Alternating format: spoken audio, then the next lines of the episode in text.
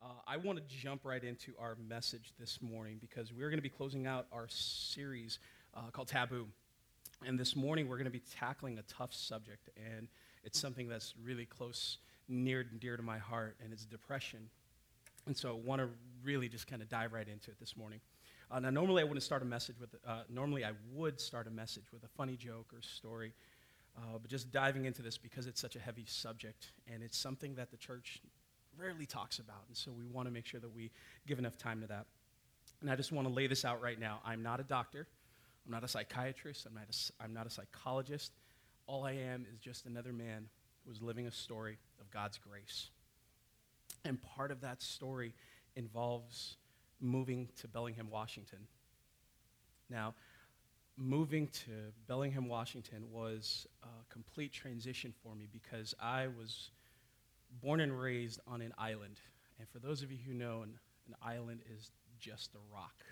So there's really not a whole lot of places you can go. You circle the island, you walk up and down the volcano, and you're good. So uh, that's it. That's all I had uh, growing up. Because of that, I, was, uh, I felt like I was isolated, so I was able to focus on a lot of things that I thought were very important to me family, friends, uh, fun times, hanging out on the beach, all that good stuff. But then we moved to Bellingham, Washington. And it was exhilarating, just super fun and exciting. And at the same time, it was nerve wracking for me because I was coming into something that I had never uh, been or done before.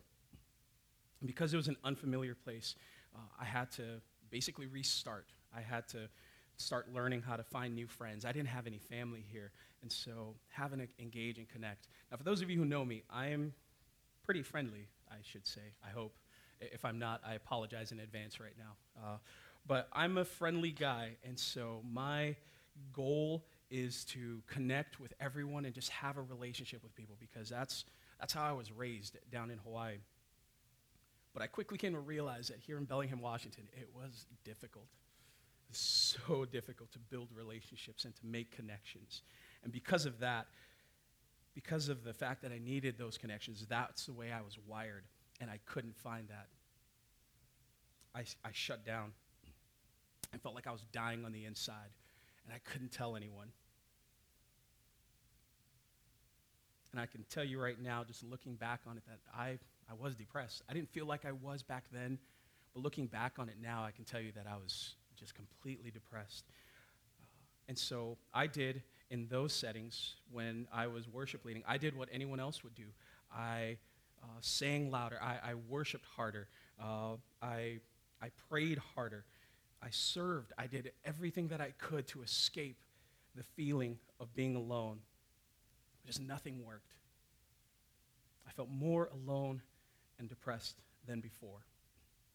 And I felt more alone and depressed than before because I had bought into a stigma and the stigma is this In the world, depression is seen as a sign of weakness. I'm a worship leader. I'm the guy who stands up here and sings songs. I'm not allowed to be weak. That's not me. I'm a Polynesian for crying out loud. We play football and rugby. We hit each other. We don't wear pads. That's not me. I'm not weak. But depression is seen as a sign of weakness. But here's something that's even more sobering to realize. In the church, depression is seen as a lack of faith. Again, that can't be me. I'm the worship leader. I'm the guy who stands up here. I'm the guy who leads people to sing there. I've got the joy, joy, joy, joy down in my heart. Where I'm the guy who stands up here and says, Sing praise to the Lord. That can't be me. I can't be the guy seen as a person with a lack of faith. So, what did I do? I started praying harder, singing louder, believing more. I even heard the saying in church fake it till you make it. Fake it till you make it. And I got to tell you, there were times when I stood in front of people and I faked it till I made it. Made it. Made it, right? Is that it? Made it, made it. It was, it was just one of those things where I just couldn't, I couldn't escape that feeling of being alone. Now, like I said, I'm not a doctor, I'm not a psychiatrist, I'm not a psychologist. But in researching about depression, I found out some statistics and I'd love to share them with you. According to Harris Research Analysis, in 2014, 29% of Christians in the United States have struggled with depression at some point in their life. That's over 45 million Christians. The population of, Canada, uh, of California and Massachusetts combined, 45 million Christians. According to the numbers, out of every 10 Christians you know, three of them are struggling with depression right now. If you're between the, uh, the ages of 18 and 34, you're more, uh, mo- more likely to be depressed than older generations because you experience more stress and anxiety and pressure on one, in one day than a person who has lived in the Elizabethan era has experienced in their entire lifetime. Earlier this week, we got to hang out and be a part of a worship night, and we heard a great message from Rob Rogers. And one of my one of the biggest takeaways that I had from that was he was talking about Jesus and finding solitude and rest. And he said this He said, Check this out. Jesus was telling people to slow down in the first century. How crazy is that? The first century was going way too fast for people where Jesus told them to slow down. And look at where we are now in the technological age where we can pull out a device, press a button, and get instant information.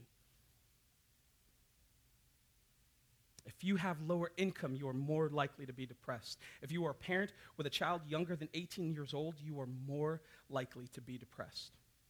So here's the bottom line none of us are alone. And I realized that statistically, I wasn't alone. And again, in doing research, I was able to find there's a couple of well known people who have actually struggled with depression. And the first one is this is Abraham Lincoln, the 16th president of the United States. In his early years, he wrote a letter to one of his friends, John Stuart, and he wrote this I am now the most miserable man living. What I feel were equally distributed to the whole human family, there would be not one cheerful face on the earth. Whether I shall ever be better, I cannot tell. I awfully forebode I shall not. To remain as I am is impossible. I must die or be better, it appears to me. Now, Abraham Lincoln knew all too well in his life the agony and turmoil. Another person that I found really struggled with depression was Mother Teresa. In personal correspondence, she wrote this. She said, I am told God loves me, yet the reality of darkness and coldness and emptiness is so great that nothing touches my soul. And I read that, and my first thought was, Mother Teresa gets me. She gets me. That feeling of loneliness and depression is something that resonated with me. She goes on to say this. She goes on to say, I feel just that terrible pain of loss, of God not wanting me, of God not being God, of God not existing. And yet, through her struggles, she continues to deliver hope to thousands upon thousands of the poorest people in Calcutta. So I realized that I wasn't alone in my depression. But in doing so, I also found out biblically, biblically, that I wasn't alone in my depression. Now, this may surprise you, but if you do struggle with depression, you are in the company of greatness. Just listen to this. The prophet Jeremiah says this in Jeremiah 45 3 I am weary with my groaning and have found no rest. And then you've got Moses. Moses, the leader of the Israelites, taken out of Egypt and into the promised land. Moses, the guy with the big stick who can part waters, who can crack a rock and water comes out. Moses says this in Numbers I cannot carry all these people by myself. The burden is too heavy for me. If this is how you're going to treat me, put me to death right now. If I have found no favor in your eyes, and do not let me face my own ruin. Then there's David, David that I tried to model myself after and being a worship leader. The guy was a man after God's own heart. He says this Save me, O God, for the flood waters are up to my neck. Deeper and deeper I sink into the mire. I cannot find a foothold. I'm in deep water and the floods overwhelm me. David is drowning in despair. And speaking of drowning, here are the words of a guy who was saved from drowning by a fish. Now, O Lord, take away my life, for it is better for me to die than to live. Ah, Jonah. Jonah, so down right now that he pleads with God to take away his life. Think about it. If you saying, I've got the joy, joy, joy, joy down in my heart to Jonah right now, he'd punch you right in the mouth. that is where he's at right now. And speaking of biblical heroes who get to the point of being down that death seems like a viable option, here we have the prophet Elijah, who just before this part, he had just had an amazing God moment where he and God took on 400 prophets and defeated them on top of a mountain. That's an amazing feat. And then immediately after, he's running for his life because a queen named Jezebel is chasing him. And he says this Elijah was afraid and ran for his life. When he came to Beersheba in Judah, he left his servant there. Now remember this, because we're going to come back to that. While he himself went a day's journey into the wilderness, he came to a broom bush, sat under it, and prayed that he might die. I've had enough, Lord. He said, Take my life. I am no better than my ancestors. Then he laid down under the bush and fell asleep. The prophet Elijah. But I know some of you are probably thinking, well, those are Old Testament guys. They didn't have Jesus back then. Let me direct your attention to the Apostle Paul. The Apostle Paul says this in 2 Corinthians. He says, We do not want you to be uninformed, brothers and sisters, about the troubles we experienced in the province of Asia. We were under great pressure, far, under our, far beyond our ability to endure, so that we despaired of life itself. Far beyond our ability to endure, so that we despaired of life itself. So much for God will never give you more than you can handle. Paul says it was far beyond his ability to endure it. We despair for life itself. And speaking of Paul, let me add one more to this list Jesus. Here he is in the Garden of Gethsemane, praying, and he comes out to, uh, to the disciples and he says to them, My soul is overwhelmed with sorrow to the point of death. Stay here and keep watch with me. I want you guys to understand, I'm not saying that Jesus is depressed here. What I am saying is that we have a great high priest who can sympathize with us, with our weaknesses, and who can step into the storm so that we know that we aren't alone. So I discovered statistically and biblically that I wasn't alone. And in researching, I found out that there are some common causes of depression now, for some of us, it could be a combination of these and not just one in particular. And these are just some. There may be others, but I just wanted to kind of focus on these. The first one is this the first common cause is long term erosive stress. Being in a protracted and a prolonged period of, of significant stress can make you feel like the water line is right here, where you just you can't breathe you can see, but you just can't breathe. Being in uh, an environment, in a situation where the stress level doesn't, doesn't let up is one common cause. Another is this profound loss or trauma. Grief, witnessing a traumatic incident, chronic pain, the loss of a loved one or the long term caregiving of a loved one or lost sense of purpose can press someone deeply into depression. I can tell you right now, this past summer, I was a part of six different memorial services. And every single one of them was just as heartbreaking. To see the grief of loss in the family's eyes. And to know that, that that's one cause of people going into depression a few years ago, my father in law uh, was diagnosed with uh, what they thought was dementia and come to realize that now it's, uh, it's early onset Alzheimer's.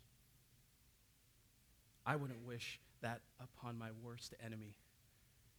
We moved in with my in laws so we could take care of them, and to just see my father in law slowly eroding away in front of me, that's painful. Profound loss or trauma is another common cause of depression.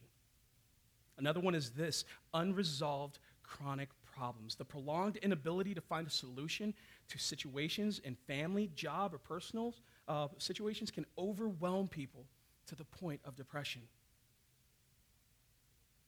And this next one is very personal to me, and it's this it's the pressure to excel. I was raised to do my best in everything that I did. And so I had two settings zero to perfection. That's all it was. When I woke up, that was my goal. And I was always, always striving to excel. The pressure never lets up because we believe that time is flying, people are dying, we need to go, go, go. And because of that, that can cause your soul to die, to shrivel up. Another cause can be this spiritual warfare. I'm personally, I'm not a demon behind every rock uh, or a spiritual root behind every ache and pain. But I will acknowledge that from firsthand experience, the enemy is out to take and steal our joy and our hope. Sometimes the warfare is personally enacted because unconfessed sin can, not always, but can open the door to depression. And finally, medically verified challenges and imbalances. Sometimes there are physical and chemical reasons for depression, and people can be clinically depressed. That's just a medical fact, and that's where you find medical professional to help you with that. So those are common causes. Just some of the common causes. And what do we do from that? What do we what do we learn from that? Now, what I want what I don't want for you guys this morning is to hear me give you a five-point presentation on how to beat depression and then you guys leave and you're good. No, I want you guys to understand that uh, there is so much more involved with this. And I'm just going to give you a couple of different things that I've used in my life and that if it works out for you guys to be able to use in yours as well. So here are some ways to help us through depression that I, uh, some ways that have helped me through depression. The first one is this to open your soul to God's restoration. In Psalm 23, it says, The Lord is my shepherd, I lack nothing. He makes me lie down in green pastures, He leads me beside still waters, and He restores my soul. He guides me along the paths of righteousness for His name's sake. And even though I walk through the valley of the shadow of death, I fear no evil because you are with me. Your rod and your staff, they comfort me. Pastor Wayne Cordeiro uh, is a pastor down in Hawaii, uh, one of the largest and fastest growing churches down there of New Hope Christian Fellowship. But he wrote this after his own struggle with depression and his own person, this, his own nervous breakdown. He says this There must be certain pilings driven so deeply into my soul that at times of crisis they will serve as immovable, unquestionable anchors in my life. Scripture became the pilings. Scripture and old songs. Great is thy faithfulness. Holy, holy, holy. Tis so sweet to trust in Jesus. Deep anchors. What are the pilings in your life that are so deeply rooted in your soul that in times of crisis they become immovable and unquestionable anchors. Cordeiro also goes on to write these words In the night, a sailor cannot see land, nor can he get his bearings from the coastline. He must navigate by trusting the dimly lit buoys set in place. If you don't struggle with depression, be thankful, but be watchful. If you have struggled in the past but are in a good season, be prepared. Place the buoys of God's word in the water so when the storm rages, you can find your way home. The next one is this refuse to isolate yourself.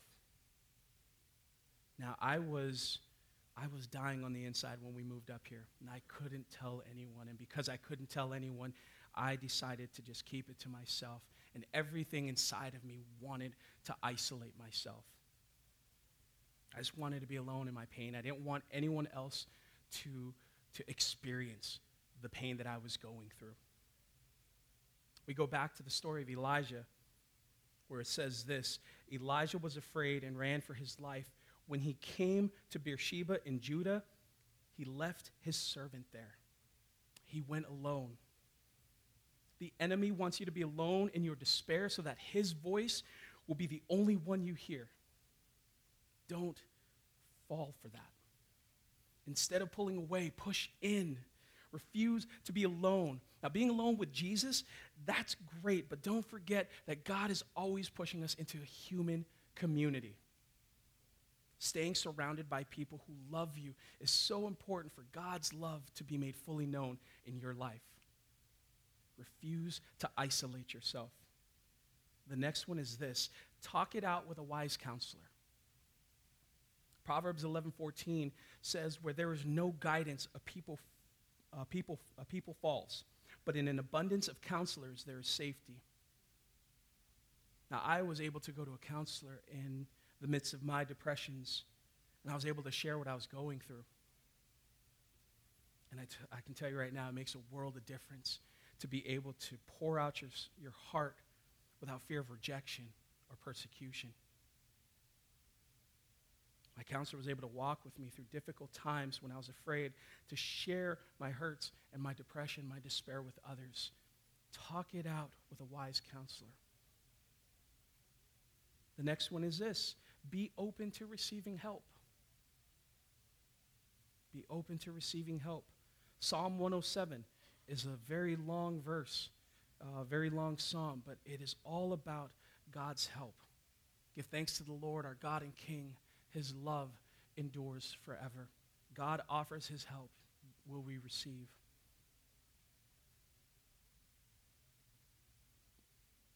Choose to rest.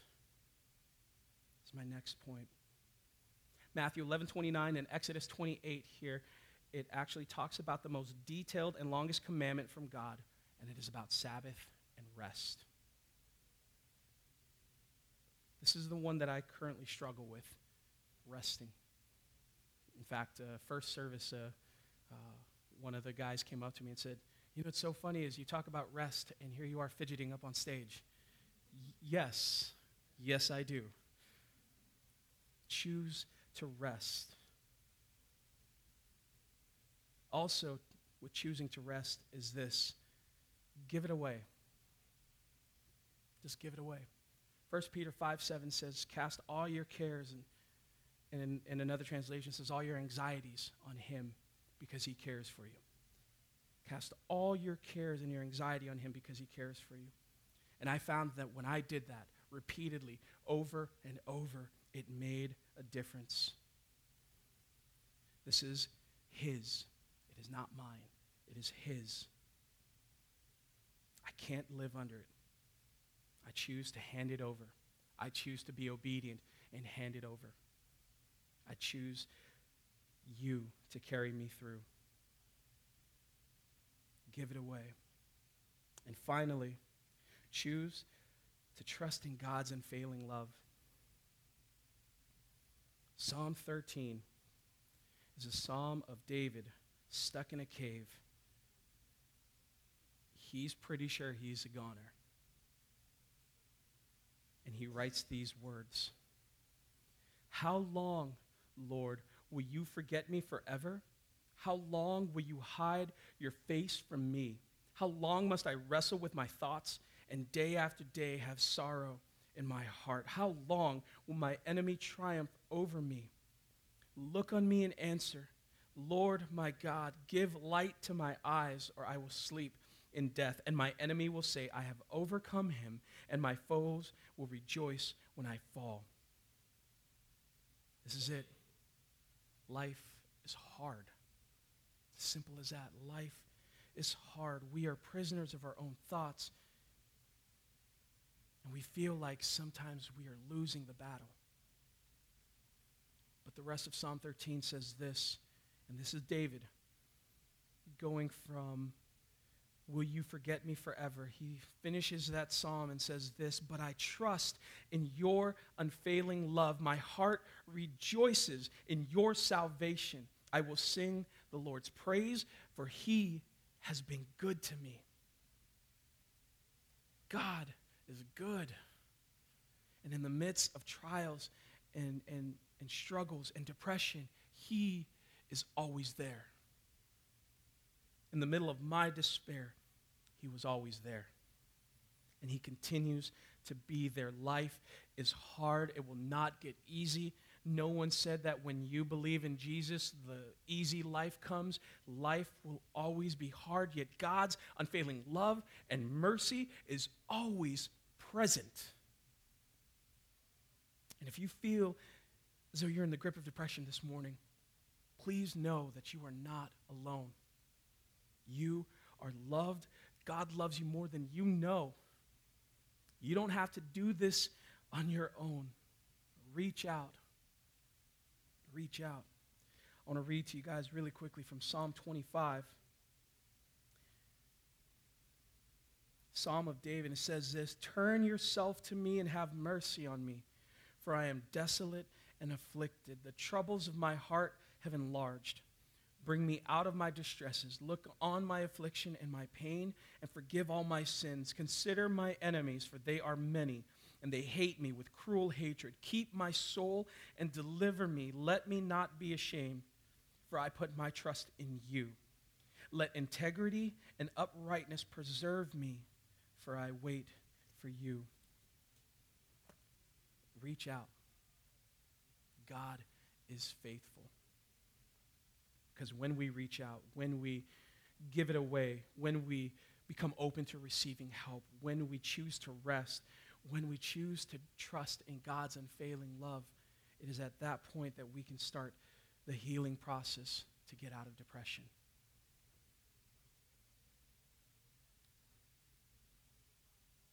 And when we are able to get out of that, we can consider ourselves no longer slaves to depression, to fear, to anxiety, to despair. We are children of God. And because of that, we can share the joy and the hope that is given to us because we are no longer slaves. Let's pray. Thank you, Father.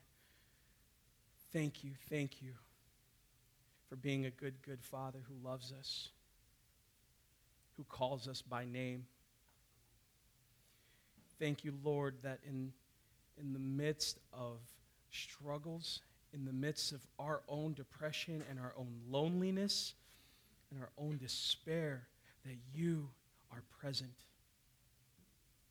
And I pray, Father, that you would just look upon us this morning and you would just allow us the opportunities to see where we can serve one another, where we can help one another, where we can walk alongside and encourage one another to to bring honor and glory to you, to lift one another up out of this pit of despair.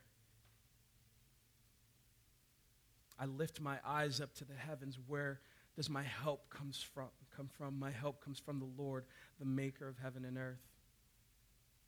So we look to you this morning. We ask for your help, for your guidance. Create in us a clean heart. Renew a right spirit within us. Do not cast us away from your presence. Restore unto us the joy of your salvation. Be with us now. Make your presence known in our lives. We thank you so much, so, so much. Jesus, we thank you for your gift on the cross, for your sacrifice. We thank you that you walked this earth and experienced what we did so that you can say with all honesty that you know what we're going through. Thank you for taking our, our sins and, and, and every single piece of baggage that we carry with us. And thank you for taking that to the cross and to the grave so that we could stand before you holy and blameless and pure. We thank you for that. with us now today, we ask in your awesome, holy, mighty name, Jesus. Amen.